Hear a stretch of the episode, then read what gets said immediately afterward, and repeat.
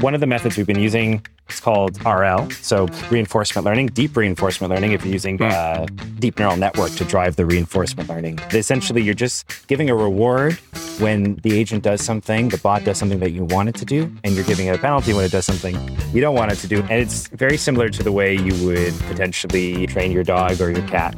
Have you ever wondered how your dev team ranks in terms of productivity, speed, and business impact? With LinearB's new engineering benchmarks report, you can find out. The product of comprehensively analyzing the work of almost 2,000 dev teams at close to 1 million branches, the 2022 Engineering Benchmarks Report is the first ever look at what performance metrics make engineering orgs elite, average, or underperforming. Best of all, if you want your dev team's number to go from average to elite on any of the benchmarks, the report also provides concrete guidance on the behaviors, tools, and processes you need to get there. To explore the report in full, visit linearb.io slash benchmarks or click the link in the show notes of this episode. Hey everyone, welcome to Dev Interrupted. I'm your guest host, Connor Bronsdon, and today I'm joined by Josh Romoff, R&D scientist at Ubisoft. Josh, thanks for joining us. Yeah, it's great to be here. Yeah, we're super excited to have you on the pod today.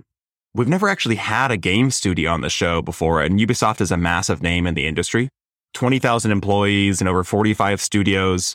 And you're responsible for some of the biggest gaming franchises in the world, like Assassin's Creed, Rainbow Six, and Far Cry, just to name a few.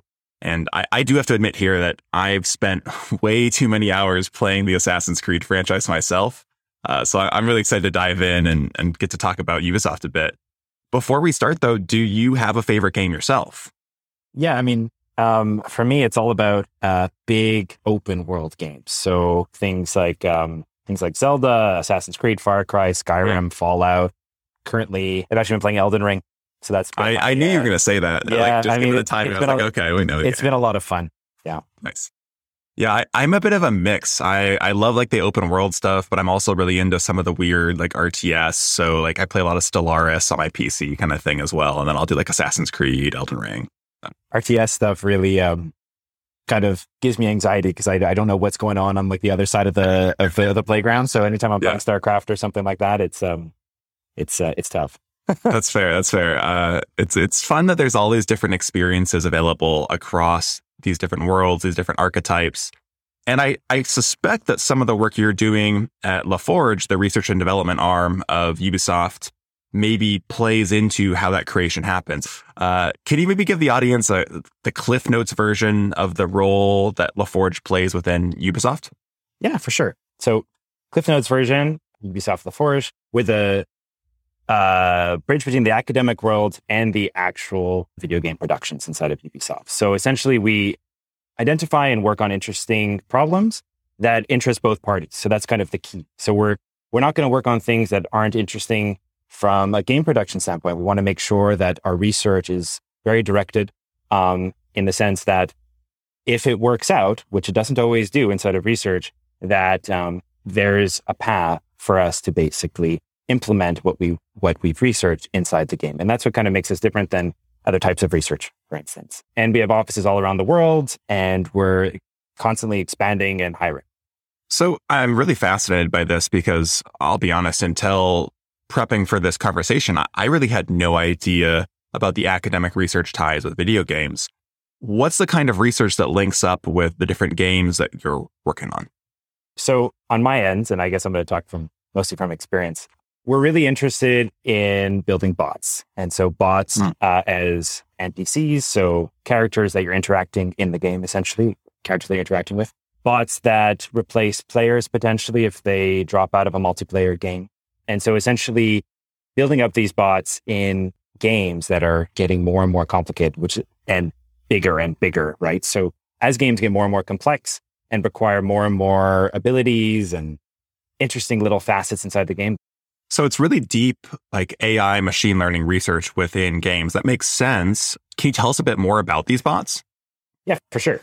So essentially, at least the ones that, I mean, there's different ways to train up your bot, right? So uh, one way is have a bunch of player data. So if you have a bunch of um, games that players have played logged somewhere, then you could try to imitate the players, right? That's something that we can do, um, which is really cool. And it's one way to do it. The other way to do it is giving the bot some kind of objective and say, okay, you're going to, your objective is to win the game. That's the most general objective, right? So if you're playing a mm-hmm. shooter, it would be to eliminate all the opponents or something like that. But it could be as simple as navigate from here to a, a specific goal location. That could be your objective. And then the idea is, you know, using AI, using different techniques that have existed for the last decade or two inside of the academic world uh, to essentially do that, using all the tools available to the players and to basically solve certain objectives that you want the bot to do. And so it sounds like the idea is to solve the scalability issue of, okay, we can't have humans sitting around in game being NPCs. We need to have bots do it.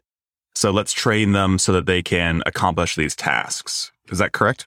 100%. So it's not that we can't build bots in games, right? Without some kind of fancy AI. I mean, if you've been playing games for several decades, then you know that, right? There's always been. I'm thinking about like RuneScape bots, honestly. Yeah, like exactly. Easy they, convert. Yeah. They've always existed, right? It's not something that's impossible to build. It's really is about that scalability problem that you mentioned. Um, as games get bigger and more complex with more abilities that you want uh, your bot to be able to to handle, classical approaches kind of miss the mark um, in the sense that it'll be pretty obvious that you're playing against a bot, right? That's that's one of the first things, right? You're not.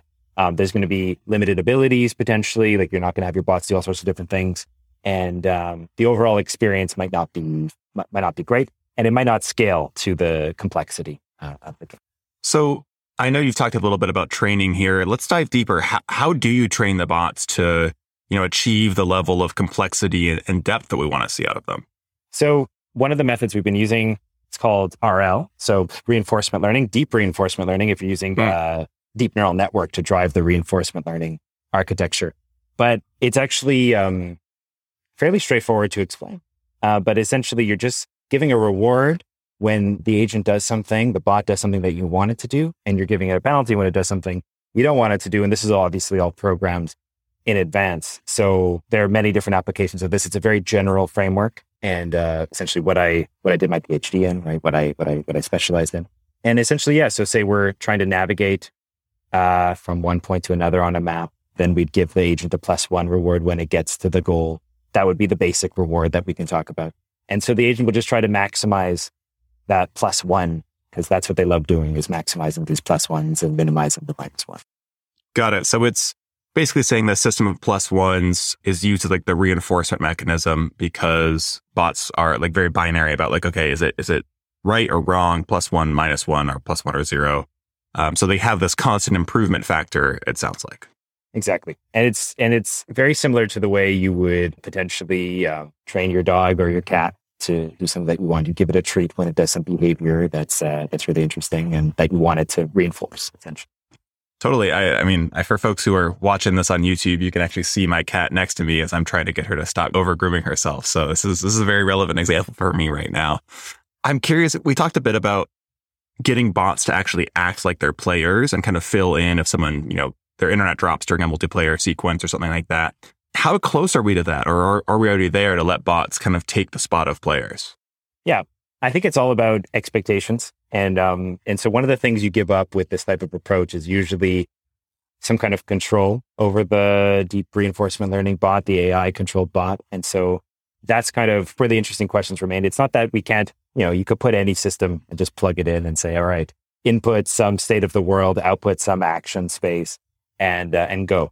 But obviously, if if you want to have that fine grained control over the AI, that's kind of where there's some a bunch of interesting questions, and also how long and, and how much experience do you need this AI to train on, right? Because it needs to basically practice and get better at the game for a long period of time. So those are kind of the interesting questions. If you have enough time, right, the, these bots can get really, really good, superhuman even. And then it becomes a question of, is this even a good uh, player experience uh, for the player if they're playing against a bot that just beats them every time? That's maybe not that interesting. Especially if the bot has more information or or boosted a, a, movement ability because it's just able to click faster kind of thing. Yeah. Exactly. So what do you think the future of these bots looks like then? Are they going to replace players in some instances? Are we going to have to like kind of level them off? What do you see happening there? Yeah, exactly. I, I think it's, you know, it's going to be this iterative process. And um, I think it's going to be really interesting matchmaking uh, players, you know, uh, starter players against bots that are of equal caliber. And this is something that's that's definitely um, so I, have had that happen to me already. so exactly.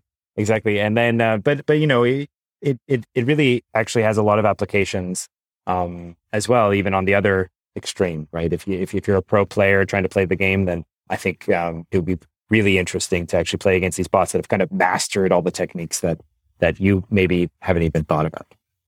Interesting. I hadn't thought about it from the training perspective for humans. So, you know, we're training these bots and now we can bring them back and say, okay, actually now let's use them to train humans to get better at this game or to, to really excel here. Yeah, exactly. And I, I think it, there's varying levels of that, right? If you, if you jump into a game, if you jump into a multiplayer game and you just got wrecked by the other players, right? And so this is something yeah. that's not that enjoyable from a player experience. And so it's something that that would be really nice to have a bot that's actually playing against you at an equal caliber. And so you could actually learn how to play the game uh, properly instead of just being thrown into the deep end and hoping for the best. Totally. I, I mean, to bring it back to the example of like RTSs that we talked very briefly about earlier, you know, if you grew up playing, I don't know, Age of Empires or something like that, uh, you know that like, yes, you can play it online versus other humans, but sometimes a very hard opponent is just, you know, throwing it on hard mode and playing against the, the AI that's in there. And that's really what we're seeing now is like the extension of that into okay now we have multiple bots running around this like larger universe. Um, so it feels like there's been this huge boost in the last you know 10 20 years uh, of where this research has gone and and the success of it. Would you agree with that that it's, it's scaling very fast? Mm-hmm. yeah for sure. Like I, I think it's scaling really fast. The the the tools that devs game devs have access to um, is also improving drastically. The amount of compute power that you have access to is is increasing drastically, and all of these factors um, kind of have led to this almost. You know, we're almost at the point where it would be almost seamless, like plug and play, train your DeepRL bot or train whatever bot you want, um, but just just a click of the button. So you may not even know if you're in like a multiplayer game. Oh, this is the bot I'm facing. It's just like here's another thing I have to fight.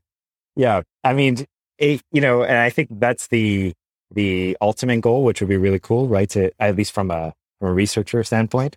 Uh, I think from a you know, it brings up all these other interesting questions of uh, you know, you should probably be telling the players that you're playing against bots because they might feel differently about these things. I think there's a lot of interesting complexities that myself as a researcher, you know, I don't necessarily. I just want the bot to get to that level, right? That that's my right. goal, uh, and then I'll deal with those problems afterwards. But you're right there. There are ethical questions and uh, questions of like what what's the player experience like that we have to consider along the way. This is really fascinating. I do want to zoom back for a second and and get to know you a bit more. I know you mentioned you've got your your PhD, and I think that's really interesting to kind of dig into the academic research side of this. So, LaForge is this link between gaming and game companies and academic research. Can you tell us a bit more about your background, what you studied to get into this, and you know how you took your first steps? Yeah, it's actually really interesting. So when I um, started my post school studies, I went to university, and my goal was actually to get into video games. That was actually my goal. So my um, you did it. I, I, wanted to take I wanted to take this one course. It was a 500 level course you can only take in your last year, and it was called Modern Computer Games or something like that. And that was actually my the only goal I really had at that point in my life. And um, that was during my undergrad. And then essentially I graduated and I, I still wanted to, to work in video games. But random luck of the draw, I ended up doing a master's degree in deep reinforcement learning applied to video games. So that was kind of the application side of things. And so what I mean by that is because video games are such a good application of deep reinforcement learning, because it's these, well, if you think about bots and games, like video games, it's such a perfect match because you could simulate the world uh, at such a high frequency. It really lends itself nicely to the approach because you really need a lot of interactions with the game world. These, these aren't physical robots that right that are crashing into walls and stuff. And then I just continued on with my PhD and and then applied to Ubisoft right after I graduated. And uh, and now I'm here. So that's kind of my background. I've always wanted to work in video games, and then you know the research side of things was was was very interesting. Obviously, to now gone full circle. Yeah, this is fascinating. I think part of what makes video games so unique for our audience is that most software developers are trying to find a problem, then figure out a solution with software. And in the case of Ubisoft, your main goal isn't to find and solve the problems necessarily. It's to enrich players' lives, but you're doing that on like an action by action basis to get to that goal statement of like enrich players' lives. And, and I know the Ubisoft website actually says like you're bridging the gap between academia and video games to help do that. But, and this is a kind of a counterpoint here. I know when we talked to you before this call, you said, you know, 90% of academic research is useless. Uh, can you kind of conflate those statements? How do those work? Yeah. It's definitely something that you feel. I think anyone who's um, gone through the process of a master's degree or a PhD degree, you end up working through a bunch of research, you're reading all these papers.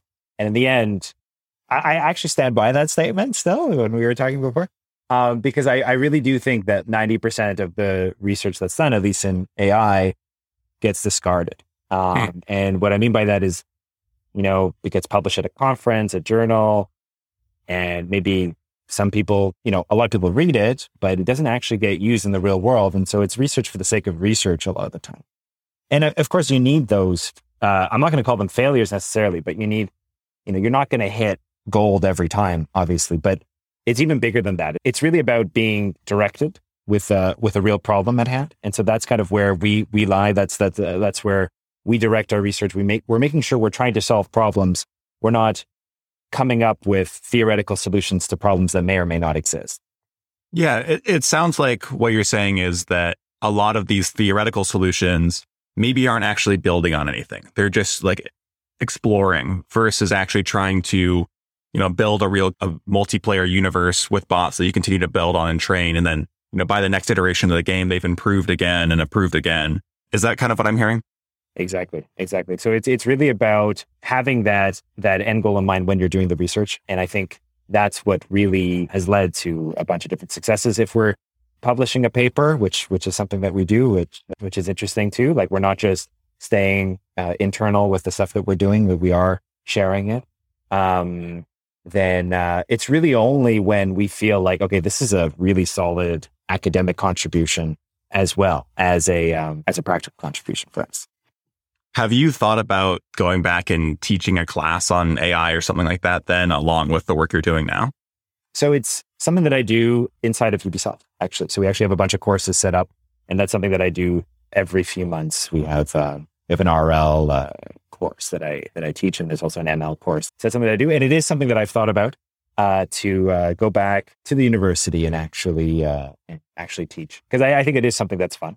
That's awesome. That, that's fascinating that Ubisoft publishes academic papers, uh, but it makes sense given the fact that you have this major background in research and obviously are doing a ton of research within the company to drive AI and ML forward. So given this like background in R&D you have and, and academic research, what do you view as like the key ways that the work you're doing is helping Ubisoft create better video games and enrich players' lives, as we said earlier? Mm-hmm.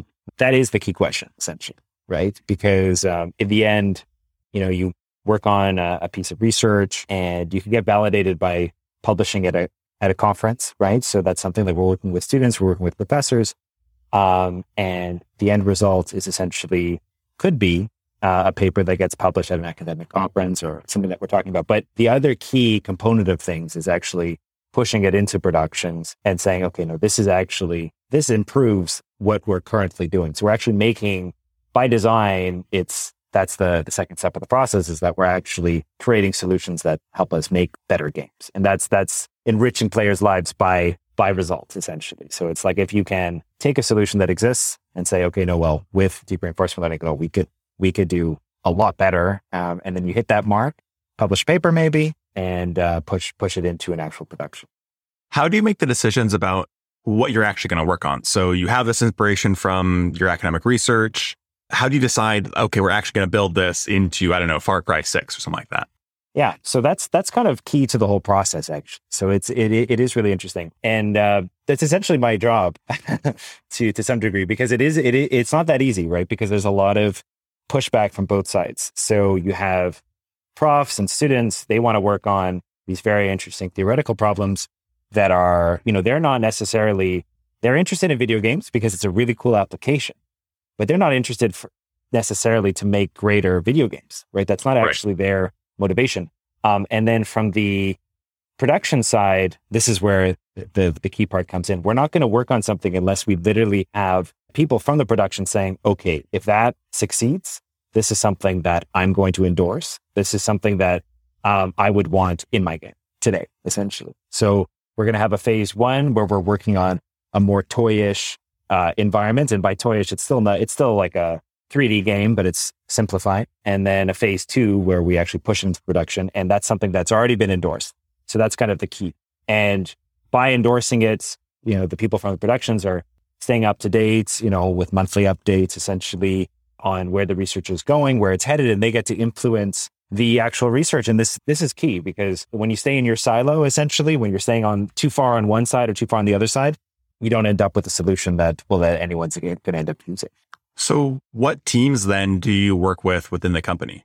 Yeah, so we have our group, obviously. Um, and then within the company, we're going to have a bunch of partners with basically a bunch of different productions. So any production, any game, essentially, like we we we try to have close ties with as many as possible because you don't know exactly you know, who's going to want what at what time, right? So it's it's good to kind of keep your options open. There's also a uh, ML engineering department that's that's kind of helps us kind of as the midway between us and the production that are going to develop tools like integrating your neural network to run inside the game engine itself. That's actually not trivial at all. So running these neural networks inside the game engine is something that's fairly complex. So there's a whole team inside of Ubisoft that's dedicated to that. And they're amazing partners for us. So there's the game productions, there's the ML engineers, and then there's us as a research uh. So it sounds like you figure out what should be done. And then the, the ML engineering team kind of helps ship the tools that you're building. Is that correct? Exactly. They, they, they're going to work alongside us and the productions, kind of like a partnership uh, between the three different groups. What kind of feedback loops have you developed to know if something is working well, you know, for the production team, since you have to kind of have these layers to, to make it all work? Yeah. So we're going to have different targets, different gates that we're trying to reach essentially. And so on the research side of things, when we're still on the research phase, though we still have those gates. And I think that's, that's actually really important. It's really easy with when you're working with working working with academics and students and PhD students that the project can just go on for years, right? A PhD can span five years or so. And so we don't want that, right? We want to have these clear cut gates and got to ship at some point. You got to ship, but it's like you got to ship, but at the same time, there's an understanding that it might fail, right? And so one of the things that we're we're kind of key on is like, okay, we have these gates that we're trying to reach. If we don't reach them, we don't move on to the next step. And so I think having that laid out in advance before we start a project really does help guide the research and then sets everyone's expectations. If we're saying, okay, we're going to hit this gate in three months, it takes us five months, you know, that's, that's normal. We go on to the next phase and everyone's kind of, okay, yeah, I understand. And keeping everyone in the loop on a monthly basis, essentially. Could you give an example of a, a prototype you've built that has been used in a, one of the games? Yeah, being able to navigate is something I touched upon earlier in our conversation. And that's right. actually pretty key because as games get more and more complicated, players have access to different abilities. Um, and what I mean by that is that, you know, you could jump in a game, you could actually jump twice potentially. So that's one thing that has come up in more and more games is like in, in your first jump, you could actually initiate a second jump. Anyways, I'm getting into the nitty gritty details, but you can imagine that being able to navigate actually comprises a bunch of different things like zip lines, uh, teleports, grappling hooks, you, right. you name it, right? And that I get lost in games. So this is this is on point for me. So yeah. So essentially classical solutions uh, to solve this, because of course we can navigate, you know, if you played any game, a bot um, can navigate around a simple map and, you know, it's going to look, it's going to look fine. But if you've also like dug a little bit deeper, like say you're fighting against uh, a bot, um, and well, an NPC, and you go hang out on top of a cliff or something, the bot's going to just hang out at the bottom of the cliff and just kind of you know, you not know how to get yeah. to you, right? It doesn't know how to get to you. It doesn't have the same abilities that you have. And that's actually a limitation. That's not actually by design necessarily. It's actually like, okay, no, this is a limitation of our NPCs because our underlying navigation system can handle this. Um, and so essentially, as you break away from the classical system, which is just navigating uh, in a simple 2D space where, where you're able to move around in you know, simple regions, deep reinforcement learning comes in. And basically, what we've done is we've integrated a bot um, that sees the world kind of like a player does. It kind of has this like you know it's able to see around it. It has this um, this kind of vision. Um, it knows different things about the world. And then the key thing is it's actually interacting with the world on a virtual gamepad, kind of like the way a player interacts with the world. And um, that means that yeah, it can chase you on top of that cliff. There's nothing stopping from stopping that NPC from just doing everything that you just did. And so that's actually has many applications. One of them being testing the game to see, oh, is this reachable from this point? Um, and that's really where we've used it. So it hasn't actually necessarily gone in front of players yet because that has a whole other element of it. It has to be perfect. It has to look really good. And this is something that we're tackling right now. So do you build like game specific solutions or are the tools you make meant to work across several games? Yeah, that's one of the key things. So uh, essentially, we're not going to start off a project uh, in our research group that is only applicable to one game. So it is really about being widely applicable. And so navigation is, is a perfect example of that because every game is going to be, it's going to have some kind of navigation system. It's kind of how we tackle things. You know, there's a bunch of different reasons for that. Um, a few of them being, you know, what you don't want to have is you start working on something, say the research hits a little snag. One of the productions goes, okay, no, we, we came up with another solution. Like we're happy with what we're doing. And so we don't, we don't need it anymore. And then you don't want to say, oh, well, now I don't have a, a tech endorser is what we call it. And so we're stuck. So we really want to make sure we have at least like three to five different tech endorsers at, at the same time, which forces us to work on things that are um, transverse in nature. With transverse, just to clarify, meaning across multiple like game universes, correct? Exactly.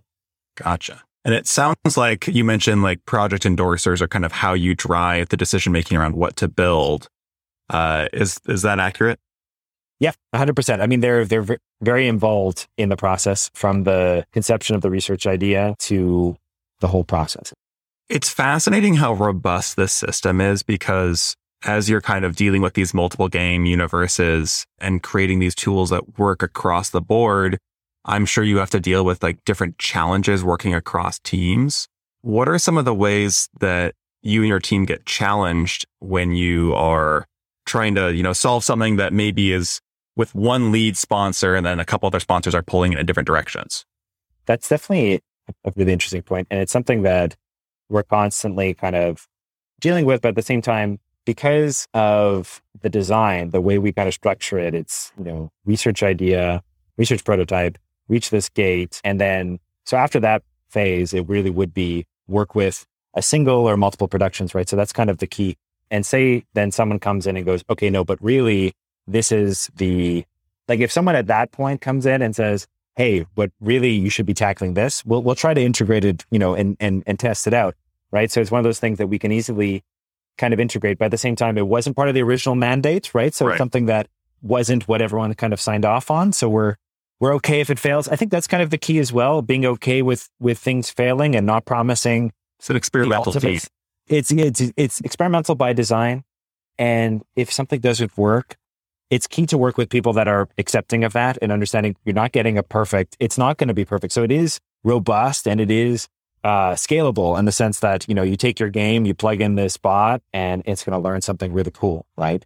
But is it going to learn exactly what you want? This is something one of the research branches that we've recently been embarking on controlling the bot and making sure it could do all of these different things, these different like constraints. So navigate in one direction, but don't step in lava or navigate, yeah. navigate here and look in this direction. So you can aim, you can aim your weapon while you're navigating and incorporating all of these different constraints. And so, yeah, when you ask the question, that's the first thing that came to mind is there's so many different constraints that you want your NPC to incorporate. And so that's actually was one of our big research projects is how do we incorporate these constraints with the system that we've had?